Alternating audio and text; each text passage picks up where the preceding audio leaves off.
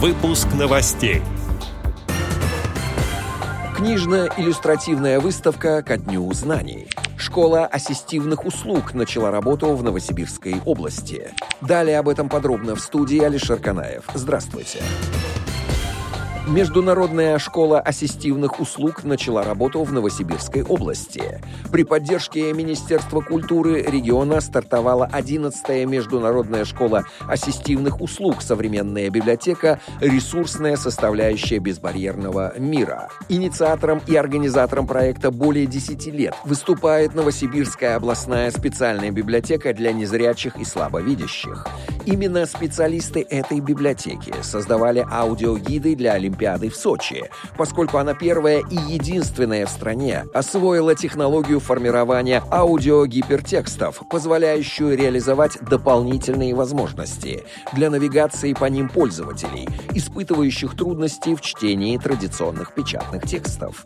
Международная школа пройдет в форме двухдневного практикоориентированного семинара. К обсуждению профессиональных и социально значимых вопросов в гибридном формате подключатся эксперты более чем 10 городов России и из ряда зарубежных стран, в том числе Германии, Франции, Великобритании, Бангладеш, Кыргызстана и Казахстана. Книжно-иллюстративная выставка «Ко дню знаний» откроется в библиотеке Мещанского района, сообщает официальный сайт Центрального административного округа Москвы. В Российской государственной библиотеке для слепых 1 сентября представит экспозицию «Сентябрь школьного порога». Ее подготовили для слабовидящих и незрячих школьников. Детям представят редкие энциклопедические издания, которые помогут им подготовиться к учебе. Как сообщила ведущий библиотекарь учреждения, Ольга Беленикина. Книги будут напечатаны специальным шрифтом для людей с нарушением зрения. Мероприятие разделят на несколько частей. Первый сегмент «Умные страницы. Помоги учиться» включает в себя пособия, обучающие книги и учебники. В программу следующего этапа под названием «Увлекательный мир почемучек» вошли энциклопедии для детей и подростков.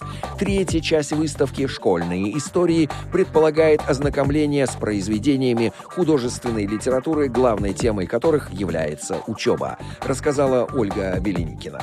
Она добавила, что дети также узнают о книгах писателей Льва Толстого, Галины Щербаковой и многих других. Выставка закроется 12 сентября.